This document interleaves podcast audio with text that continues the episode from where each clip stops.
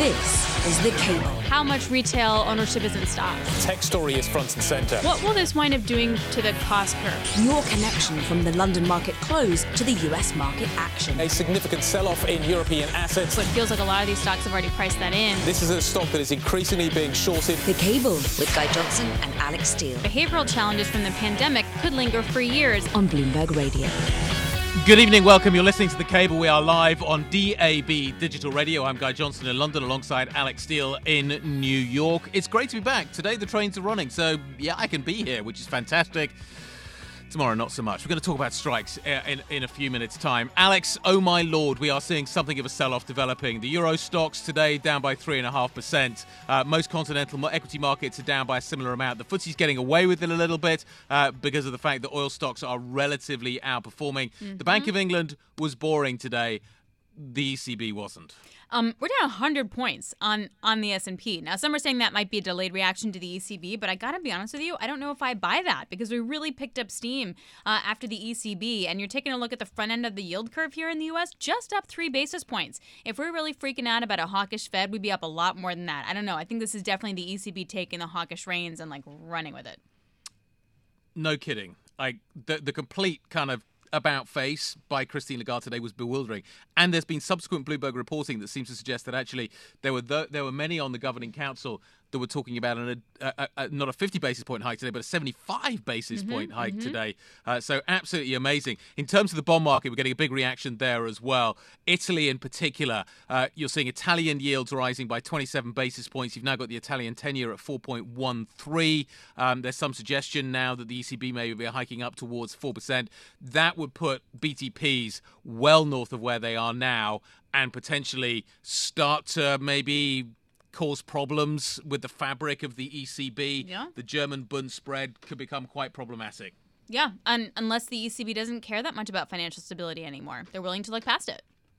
Yeah, we're going to find out in just a moment. We're going to, we're going to discuss this a lot. Marcus Ashworth is lined up. We need to talk about the ECB. We need to talk about Fed. We need to talk about the Bank of England. Jana Randow is going to join us as well from Frankfurt to give her give us her take uh, on what we saw uh, with that uh, Christine Lagarde press conference. Let's uh, pull it all together now. Talk about the headlines. Here's Charlie Pellet. I thank you very much, Guy Johnson. Here's what's going on. Central banks uh, on both sides of the Atlantic certainly very much in focus. The Bank of England raising rates for a ninth time in a row to a 14-year high of three and a half percent, pressing ahead with efforts to tame sky high inflation. The nine member Monetary Policy Committee split three ways on the decision as officials tried to balance the risk of inflation getting entrenched against squeezing too hard on growth just as the economy enters a recession.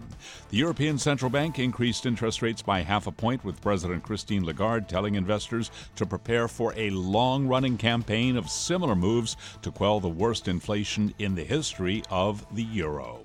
In other news, Citigroup has told employees they can work from anywhere for the final two weeks of the year as CEO Jane Fraser bucks a trend among rivals to get office workers back to their desks full time. And baggage handlers at Heathrow will go ahead with a strike tomorrow and the weekend with additional industrial action planned over New Year's Eve that threatens to disrupt one of Europe's most important aviation hubs. The Unite Union says more than 400 workers at Heathrow terminals 2, 3, and 4 will walk out following a quote miserable pay offer from their employer. That is the latest from the news desk. Guy Johnson, back to you now in London. Thank you very much indeed, Charlie Pellet. We're going to come back and talk about those strikes in just a moment uh, because it's going to have uh, a significant impact on the UK economy, and we need to figure out how we're going to be factoring that in. But let's turn first of all to what has been happening with the central bank narrative today. The Fed last night sounded hawkish. The market didn't believe it, uh, as a result of which we didn't see much of a market reaction. Today, though, uh, we have certainly seen a reaction. The ECB's Christine Lagarde sounding significantly more hawkish than anybody had anticipated, and by contrast, the Bank of England sounded boring. Marcus Ashworth joins us now to discuss all of this. Marcus, how would you compare and contrast these three central banks and the relative impact that they have had?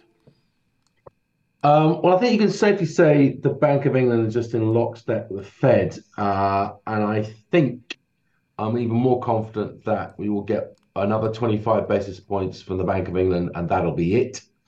Uh, I think the Fed may possibly be doing something similar, maybe a little bit more, who knows. But the ECB is paying the price for being late to the party and having to carry on hiking when everyone else is going to go on pause. Um, and you can quite clearly see from the uh, infamous sources that come out afterwards, and you get the real picture, that uh, she nearly lost uh, the governing council, um, I think, and uh, Isabel Schnabel's view is clearly dominating, along with uh, Nagel from the Bundesbank and and possibly you know quite a few other of the more. So Marcus, why? Why did the ECB feel like they need to go so hard? I, I was actually reading something from TD Securities, and don't laugh when I say this, but they were saying like, hey, maybe the winter crisis with gas won't be that bad, um, or hey, maybe they have confidence in their anti-fragmentation tools. oh, that is funny. Um, if we knew if we knew what they were, um, someone still has yet to explain to me, and Lagarde certainly has avoided explaining to us what on earth they are. But uh, with regard to, it's one word, inflation uh, and they're up, upgrading their forecasts significantly. Uh, particularly, you know, the core numbers out to 2025 are quite a bit above their target. They've only got you know rates at two percent. They've got to do more, um, and they've got to keep on doing it because they were late. Didn't start hiking till July. Um, the question for me though is how can they place all the bonds they have to place next year? We've got best part of 300 billion bunds alone. Uh, because who's going to buy these these uh, European government bonds next year? Because it's not going to be the domestic banks because the TLTRO being collapsed, they've got less far less firepower to do it. We know the Japanese continue to sell, um, and therefore we're left. The ECB itself is actually now doing quantitative tightening, so you know it leaves a very sort of smaller uh, client base for for all this debt to be sold at the same time as they can continue to be hiking interest rates. It's, it's not how, how big nice. is the risk of a policy mistake here then? Oof. Well, I mean, their forecast for uh, growth next year at 0.5% is what I would call brave, ambitious, and highly unlikely. I think they're going to push themselves in, uh, over the edge into recession if they're not already. And the chance, therefore, they may make a policy stick is quite is quite high. For the moment, though, they have no option. They have to keep on hiking. They left it too too little, too late, and they've got to get on with it. So, if they do wind up seeing divergence, though, with say the Fed and the BOE, for example, what kind of volatility does that inject into the market, and like where we see that play out the most? I'm assuming it's going to come in BTPs and bunds. What what do you see evolving yeah. there? Yeah, exactly that. I think that's the weak point. Um, you know, the only good news for BTPs is there's a lot of supply coming in Germany, so the the relative difference isn't quite as big as it used to be. Um, but I think as bunds push higher in yield, which they're looking inevitably going to, it will only push BTP yields even further and wider. And that is, is something which we get to the tipping point again, and we get to close to 5%, where the wheels start to come off for the uh, debt dynamic sustainability for Italy. Uh, and, you know, un- unpleasant, nasty things can happen. Why do you think the Bank of England is getting near to the end of the uh, uh of its program of hiking? The labour market in this country continues to be problematic and remains very, very tight. Uh, there have been hints from various senior officials at the Bank of England that they're worried that inflation expectations are becoming unanchored. The labour market appears to be, in this country and over in the United States, impervious to policy action. And I'm just, I, there, there's various different reasons for it, but it, appears to be the reality.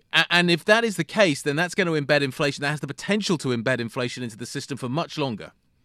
Yeah, true. But I mean, the point is, you know, interest rate hikes of 50 basis points or whatever aren't going to get kick people out of jobs, which is seemingly what they want. You know, companies are going to go bankrupt on quite a large number uh, to force, uh, you know, really quite a sizable change in, in, in turning the, the labour market. Unfortunately, when it turns, it's already too late. Um, but you know, looking at the UK, I mean, there there are five million people sitting there not working, you know, who are capable of working in theory. So, I mean, the labour stats, particularly in the UK, because that's one of our priorities, are useless. And they've been useless for quite a long while. We had no idea how many people left uh, through COVID, but no idea how many people come back. It, it's all up in the air. As far as relying on statistics to try and look in the rearview mirror to guide policy is at best useless. The only thing I can say is it means probably, therefore, any recession which we're in is going to be relatively mild, and therefore, e.g., I don't think house prices go down as much. But you know, beyond that, I think trying to rely on labour stats is, is a very dangerous thing because they're always lagging and I think very inaccurate. Let's talk about the Labour story from a different angle right now. UK um, nurses have gone on strike today. We're going to see ambulance workers going on strike tomorrow. It looks as if a baggage handler's strike at Heathrow has been called off. Uh, I think the Eurostar uh, has, has also been called off. But clearly, we are what in what appears to be potentially a kind of winter of discontent scenario. The rail strikes not happening today, but they're going to be back on tomorrow, and it looks like we're going to see more of those as well. Eamon Farhat joining us now. He is our Bloomberg Strikes reporter. Um, he is the man to talk to about all of this. this is the week where it all appears to be coming together. But I'm getting the sense as well that the government is looking to treat some of these different strikes differently. I, there, there is a peer, uh, uh, the Daily Mail um, front page today was maybe indicative of this. There appears to be maybe a willingness to settle with maybe the nurses, but not with the rail rail, rail workers. Yeah, I mean it's maybe about public opinion. You know, when we did the we had a poll that came out on Tuesday that showed that rail workers were only seeing about thirty five percent support amongst the public, whilst for nurses it's more than fifty. Hmm. Um, and there are I think already two um, Tory MPs who've come forward and said that the nurses should get what they're asking for. You know, this pay rise. So yep. you know the frontline workers, the emergency workers, maybe they you know need more of us, are more likely to get a pay rise than the rail workers just because of the position they're in.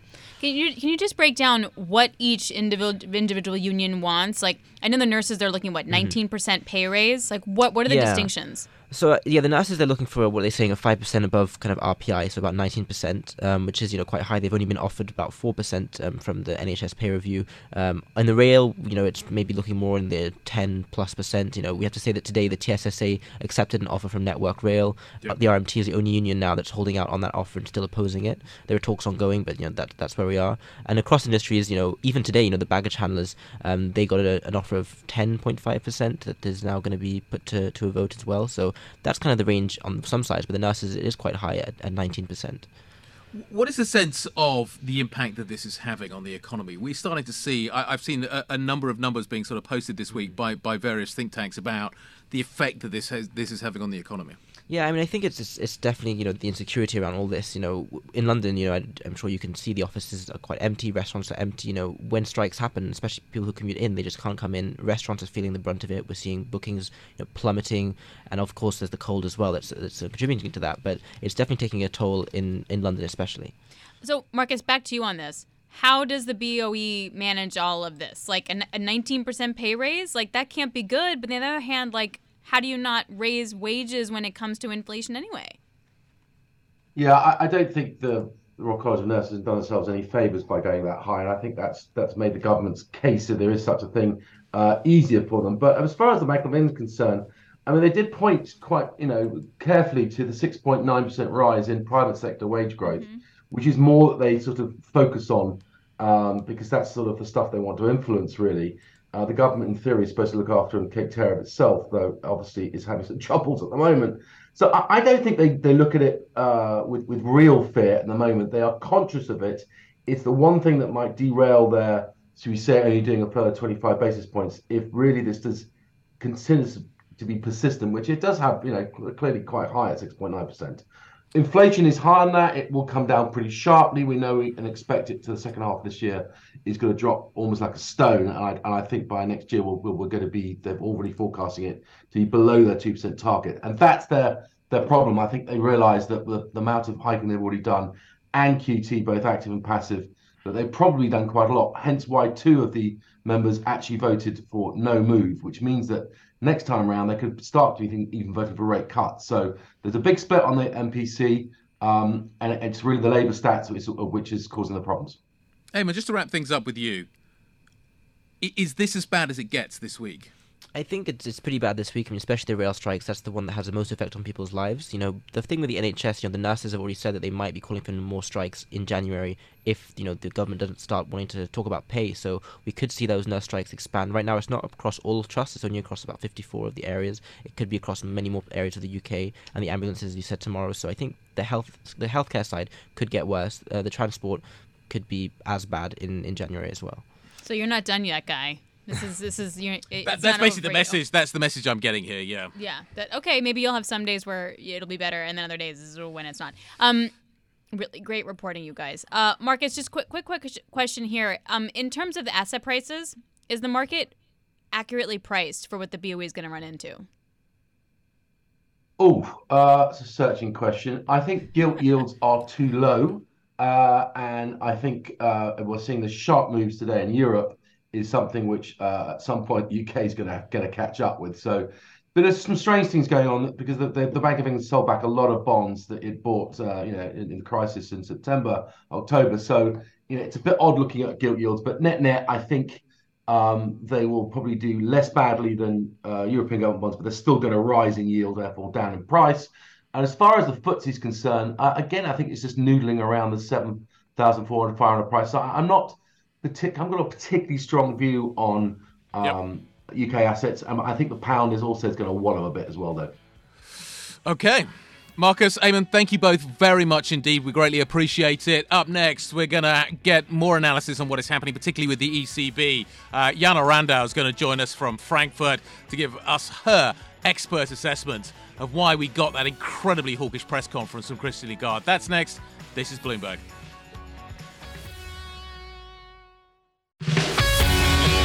This is The Cable with Guy Johnson and Alix Steel on Bloomberg Radio. We judge that interest rates will still have to rise significantly at a steady pace to reach levels that are sufficiently restrictive to ensure a timely return of inflation to our 2% medium term target. Our future policy rate decisions will continue to be data dependent and follow a meeting by meeting approach.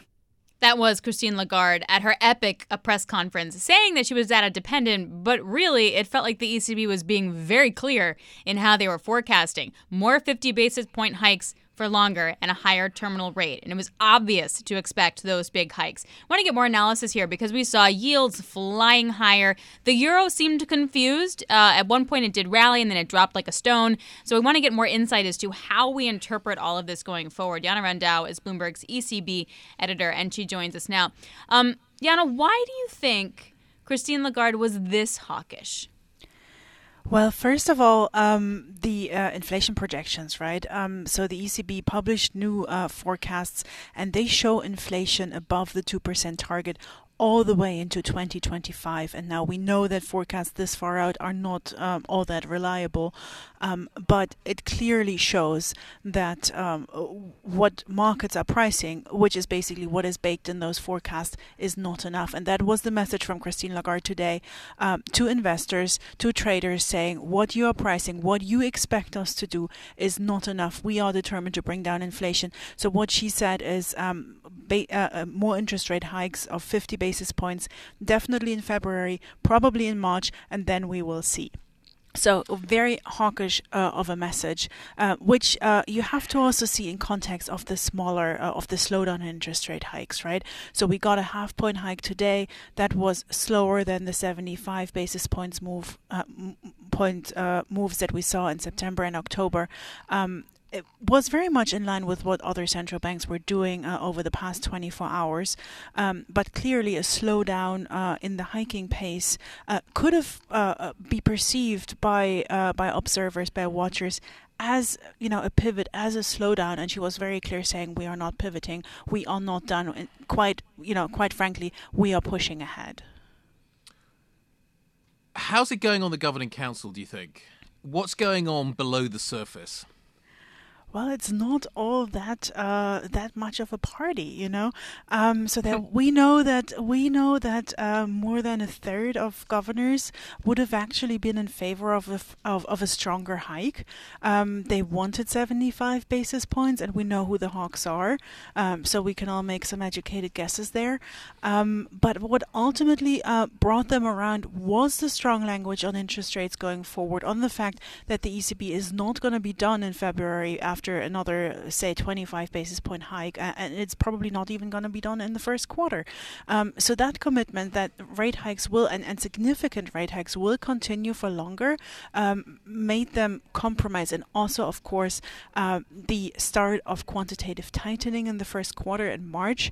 Um, that was, uh, if you ask me, a lot more detail than I uh, would have expected going into the meeting. Mm-hmm. Um, so that is also a win for the Hawks. Now, um, the runoff is going to be capped at 15 billion uh, a month on average until the end of the second quarter and being reassessed uh, um, uh, probably in June. Um, but the pure fact that this is starting now and uh, that they can test the waters, they can see how the market reacts, um, and that commitment on, on rate hikes going forward is probably what, what convinced a lot of those hawks to say, okay, fine, we're going to support mm-hmm. that half point hike today. What also really strikes me too is the growth forecast for next year of uh, half a percentage point, which is what the Fed has in for the U.S. too, which uh, seems bananas to me. So does the five tenths of one percent imply like the super soft landing from the ECB, or like de facto? Does it mean they can't actually hike as much? I mean, a lot of people would probably say it's a bit of wishful thinking, um, but we if say you look bananas here, in New York, but you know, whatever, it's the same. um, so, so what what the ECB sees is a contraction in uh, economic output of 0.2 percent in the fourth quarter and 0.1 percent in the first quarter, and growth after that. So, uh, an incredibly shallow recession, um, which uh, a lot of a lot of economists that you know uh, we speak to say, um, you know, that recession. It, nobody um, sees the economy falling off a cliff, but they do see a, a somewhat stronger contraction. Um, some of them, or in fact most of them, actually even see uh, you know a contraction in in uh, GDP for the whole year of 2023. So the ECB is on the optimistic side, and uh, of course um, they're taking into Yeah. account uh, um, fiscal measures uh, helping um, households uh, with energy bills uh, that will prop up spending. So uh, we'll we'll have to see. We'll have to see how we get through the winter and and you know how we come out on the other side, and uh, then we'll we'll all be a bit smarter.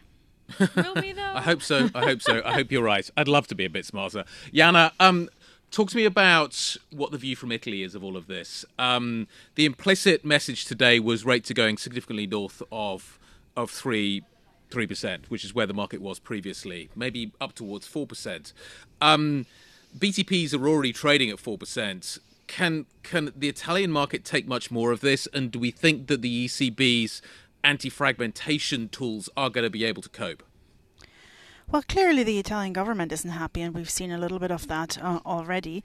Um, but but looking at the market side. Um, so far, um, like before going into the meeting, um, Italian government bonds have been incredibly stable, and and uh, as long as um, the government sticks to being responsible on fiscal policy, um, does its homework, uh, implements the reforms uh, uh, you know outlined, there is a good chance uh, that that markets will actually also uh, calm down after today. Um, that's not to say there isn't risk. Um, I mean, Italy is the weak spot, and we all know that. Um, but also, um, the ECB has been very uh, determined in saying, look, um, there is a backstop. There are actually two backstops um, that that are in place that are available um, should. Should uh, things go south, and one, of course, is uh, you know the flexible reinvestment policy Yep. they have under the pandemic program. Um, they have the TPI, so there is there is a backstop, and I would say um, you know I wouldn't worry too much. Uh, there's a lot of noise probably going to come, but um, You w- we'll get through this. Jana, great stuff as ever. We've appreciated the fantastic coverage today. Thank you to you and your team. This is Bloomberg.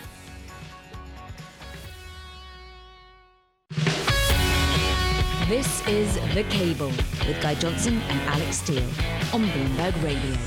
Good evening. You are listening to The Cable on Bloomberg DAB Digital Radio. I'm Alix Steel in New York. Guy Johnson is over in London. He's actually joining me this time, you guys. I promise. Um, the S&P is off by about two and a half percent. I mean, it is getting really ugly out there. We are below the 100-day moving average. We're approaching the 50-day uh, moving average, and a lot of debate as to what is causing. it. Is it the Fed? Is it the ECB? You could also make an argument that this is just book squaring till the end of the year. We're going to get into that in a moment. Uh, we spoke to Greg Jensen of Bridgewater. He had some really fascinating insights. I mean, he made me feel a little depressed after the interview, but you'll see what he says. Um, that's the quick snapshot here as we're halfway through the trading day in the U.S. Let's get some other stories with Charlie Pellet. I thank you very much. Going back to the Bank of England because BOE said Britain's inflation rate may already have peaked, and that two of its policymakers believe interest rates are already high enough to drain pricing pressure. The UK central bank lifted its benchmark lending rate a half point this morning to 3.5%, the ninth increase in a year, aimed at taming soaring prices and the highest since the start of the global financial crisis in 2008. National Grid will be running a test of one of the country's coal fired uh, power generators tomorrow that is being kept in reserve to boost supplies this winter. While mostly phased out already, plants burning the most polluting fossil fuel could serve as a vital source of backup power this winter to make up for potential shortfalls in wind or interconnector capacity as the region struggles with its worst energy crisis in decades. Baggage handlers at London Heathrow Airport have called off a strike that was planned for tomorrow after their union got an improved pay offer from their employer. The U turn means a three day walkout that was set to begin at 4 a.m. Friday will not take place as the Unite Union ballots members on the new offer. Financial details were not disclosed. That is the latest from the news desk. Alix Steel, back to you now here in New York. All right, Charlie Pellet, thank you very much. So yesterday, uh, uh, Guy, we were talking about the conversation of which is going to be more hawkish, the Fed or the ECB. I was kind of leaning towards the ECB. It looks like it was the ECB. What do you think is moving the markets here in the U.S., Fed or ECB? I think it's the ECB. I agree. A- and that's weird because that doesn't normally happen. But the market ignored the Fed yesterday. In fact, it slightly loosened financial conditions, and boom, in comes Christine Lagarde, and oh my lord. Yeah, I agree. I mean, maybe a little bit of softness in equity, sure, but I just really question why that front end uh, didn't really move that much either. And if, you know, this year was the year that central banks started raising rates, it feels like next year is going to be when the economy starts to feel the effect of those central banks raising rates. Yeah. Uh, and that was the point that Greg Jensen was making to us from Bridgewater. He's the co CIO a little bit earlier on. He feels that next year you're going to see that impact rolling through. But my question on the back of that, Alix, is but what happens if central banks keep tightening Mm. and, and continue to tighten or at least hold rates at elevated levels through 2023? That means that we could be looking for this downturn to last into 2024, maybe Mhm. even longer. Yeah, and sort of if the puts are really gone, if central bank puts are really gone, where does that leave us? And that and that's as you mentioned, uh, Greg Jensen, he's the co-CIO over at Bridgewater Associates. We spoke to him earlier in our television program, um, and we talked about should we forget about the Fed and just listen to the ECB? And he had a pretty grim outlook as to what he's expecting for the next few years. Well, I wouldn't say that. I'd say there's more similarity here um, in that central banks are in a much different position than they've been entering the last four recessions. Um, in that they have, their tools are very limited. They've got to simultaneously balance the infl- preventing inflation to get getting entrenched with what's um, with the growth story that in Europe in particular is already weakened. In the U.S., it's beginning to weaken. And basically, that's what we think the story of 2023 is going to be, which is the lagged effect of what happened in 2022. So if you turn back the clock to 2021, when we were sitting here in December, mm-hmm. there were a few things everybody was talking about, which is that inflation is going to be transitory. Nobody was expecting much tightening.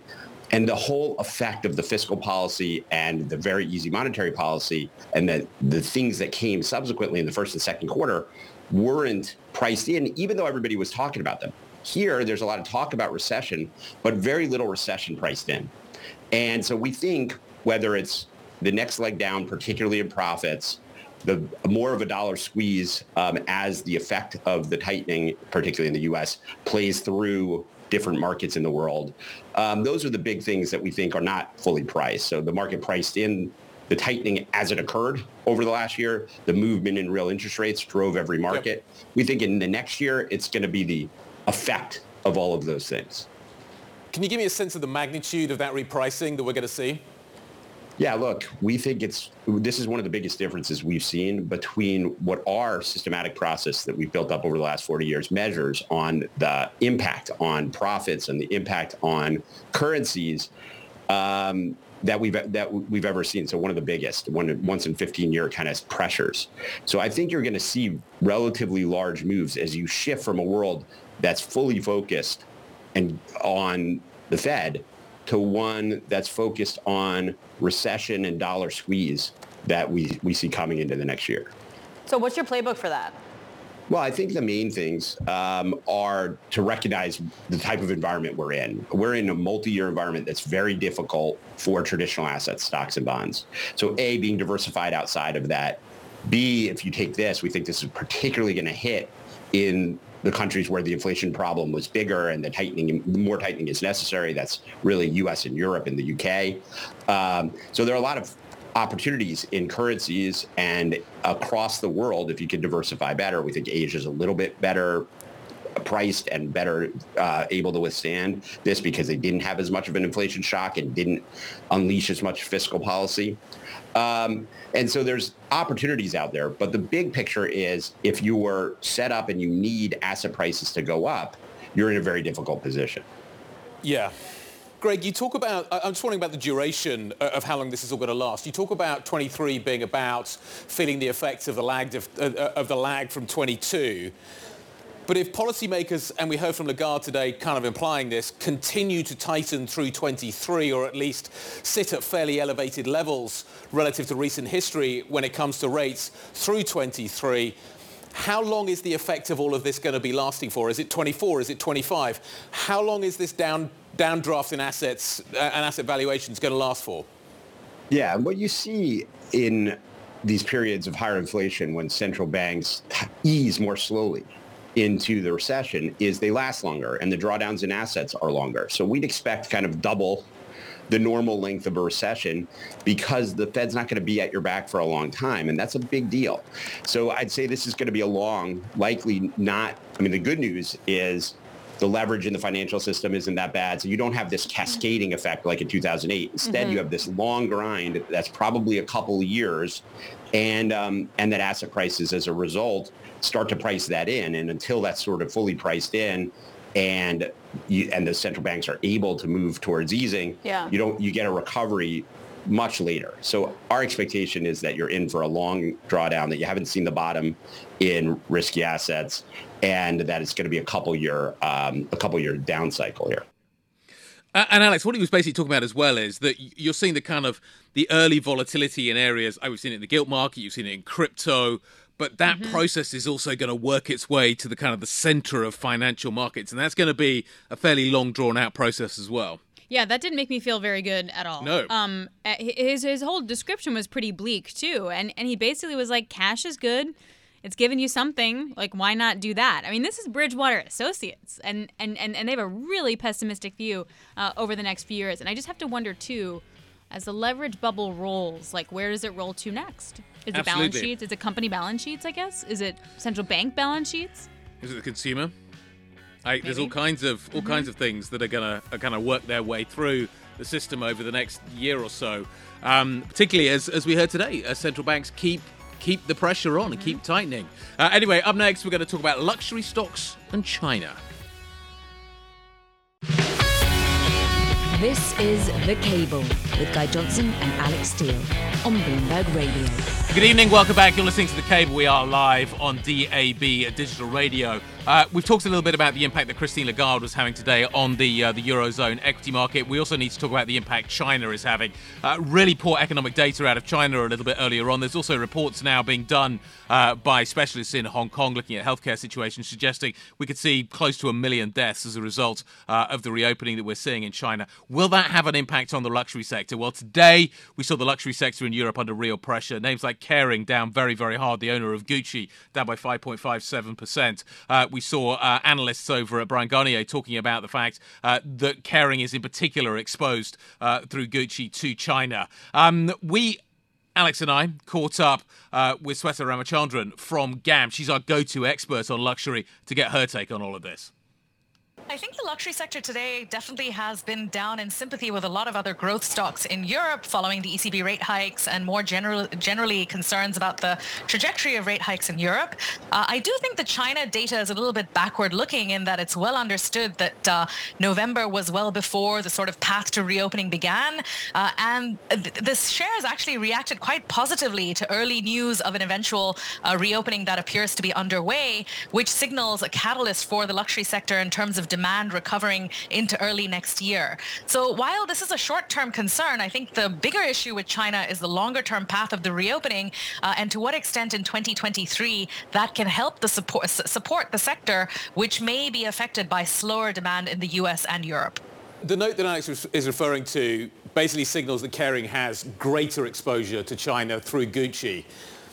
Is that how we should be viewing luxury names? Looking through the portfolios, looking through LVMH, looking through other brands, looking at their exposure, figuring out kind of how that exposure works, and then backing that into the price that we're prepared to pay. Is that going to be the name of the game next year?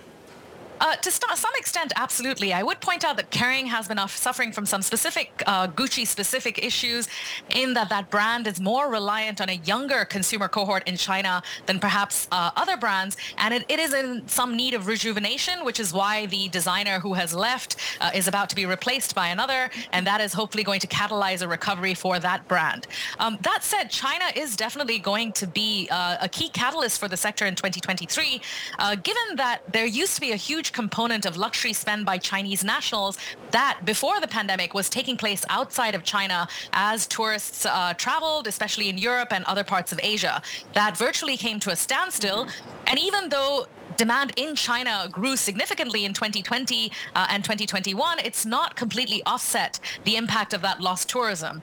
That was Swetha Ramachandran uh, joining us from GAM. Um, you know, but I, I find the China question, and you can really broaden this out to like any asset class, to be very confusing because we're all also looking at the idea that China is going to reopen in the same way that the U.S. and the West did, even if it's choppy, that they're going to spend a ton of money buying stuff. Do we know for sure that that's going to be true? I mean, Swetha says doesn't really matter because Chinese consumers just buy differently for different reasons than U.S. consumers. But still, I'm puzzled. And they don't have they didn't have the same welfare support during lockdown as, True, true, as true. many Western consumers did.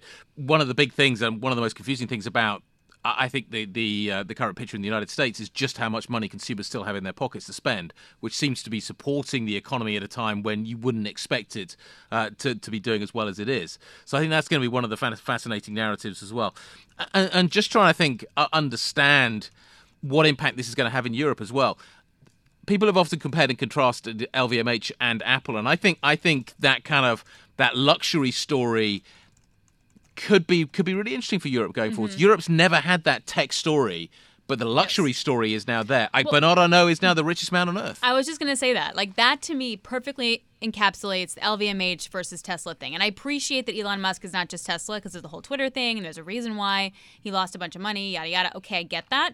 But still, just like moving the throne from a Tesla to LVMH, I think says a lot. And many equity strategists think that the value trade within Europe has a lot more legs.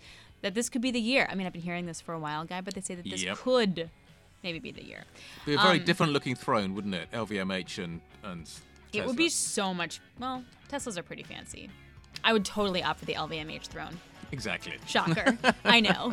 Um, okay, coming up, we're going to talk more about what the Fed did yesterday and how to position in the market, taking a look at those two years. Ira Jersey will be joining us. This is Bloomberg.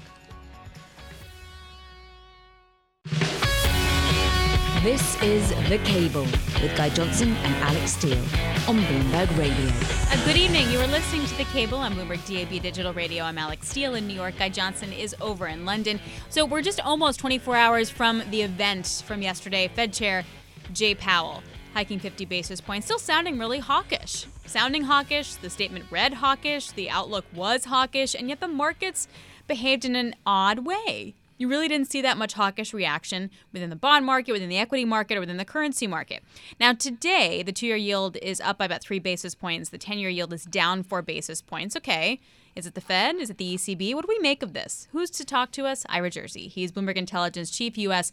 Uh, Rates Strategist. Ira, what is the curve responding to today? Yeah, so today it's really a combination of both yesterday's Fed, but in particular the ECB this morning. If you look at what's going on in the European bond market, you have a very significant sell-off. You look at German uh, German bonds today, and you have 10-year German bonds selling with 15-ish basis points. Um, the front end even more, right? Two-year yields up 24 basis points or so. The last time I looked, um, which was a couple of minutes ago now, so it may have moved. Um, so, so definitely the hawkishness out of the ECB is affecting the U.S. market right now, particularly that front end. The back end, you know, is more, I think, domestic. It's basically the idea that if central banks are going to be hawkish now, that means they're going to have to be more dovish later, and so that's why you get this. Uh, you know, I would. You know, we kind of you can't call it bull or bear flattening anymore, right? Because Yeah. it's bull and bear flattening at the same time. What He sounded really excited when he said that, by the way. He did. He did. Yeah. Um, let, Ira, how how does this work its way through now? The the the Bunds in particular have been asleep at the wheel, I think, in terms of recognizing the risk. Is the Treasury market making the same mistake as well? I, the, the the the central banks have sounded. The Fed maybe a little bit less so. The ECB maybe a little bit more so. Have sounded very hawkish over the last, last 24 hours, and and I they are clearly trying to communicate to the message that they that to the market that you are underpricing the risk of what we want to do next. Yeah, I think there's a little bit of that, and and certainly central banks uh, want to see higher interest rates because they want to make sure that they can try to get inflation under control. I, I think the the issue that both markets and the central bank have, and and the the markets in particular right now are saying, look, over the last 35 years, since 1987, we've been trained that when either the market crashes significantly or we get a higher unemployment rate, that we know the Fed's going to cut. And the, the problem is, is that it hasn't gotten through the uh, the market's vernacular yet that that put it doesn't exist anymore, Mhm. or that it's as I described it, it's just further out of the money. You need to see a much deeper economic slowdown or much deeper uh, market distress in order for central banks to, to think about cutting.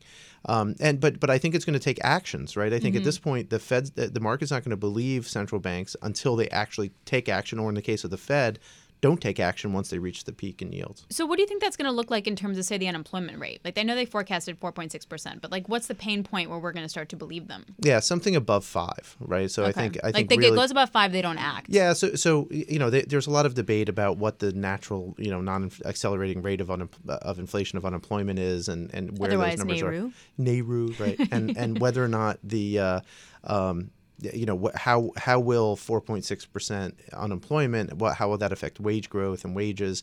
And in the U.S. in particular, you know, wages are, are non-trivial, and you you did hear Jay Powell talk about this. We've been talking about it. I actually just read a piece that I wrote back in July saying that the Fed was going to have to go more because of what's going on in services, both wages and employment and prices.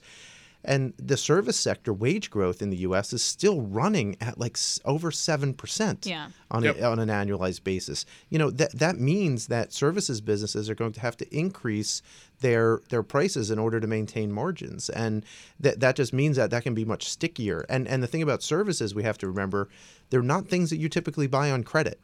So it's Mm-hmm. Mhm. not something that interest rate increases one way or the other are going to affect, right? You you buy a house, you buy a good point. car, big ticket items on credit, Right. Like you have to lose your job to stop doing those things. right? Mm-hmm. Yeah. Um. So so how does this how does how does this play out? Do you think what what does the beginning of next next year look like? Today we've seen a kind of a bit of a rupture in in perceptions of the ECB. Do you think the Fed's going to look at the reaction that the ECB has got today and think, "I want some of that"? um, m- maybe a little, but but keep in mind is that throughout most of this cycle, the Fed has been about six months in front of the ECB and, and even Yeah. at some level the, the Bank of England as well. So so so I think you know the, the Fed is the the challenge that, that Powell and the rest of the Fed members have had over the last couple of months is how do we communicate the fact that we're going to be stopping our interest rate hikes at some point in the foreseeable future, and at the same time we're not going to be quick to ease. They've said it, mm-hmm. the market doesn't believe it right? And that and that's the challenge that i think they continue to have. So i think jay powell just has to say like look look at the summary of economic projections look at the dot plot we think at the end of next year keep in mind this is not the average of the year. This is not we're going to hike to five Yep, and yep, a yep. quarter and then cut.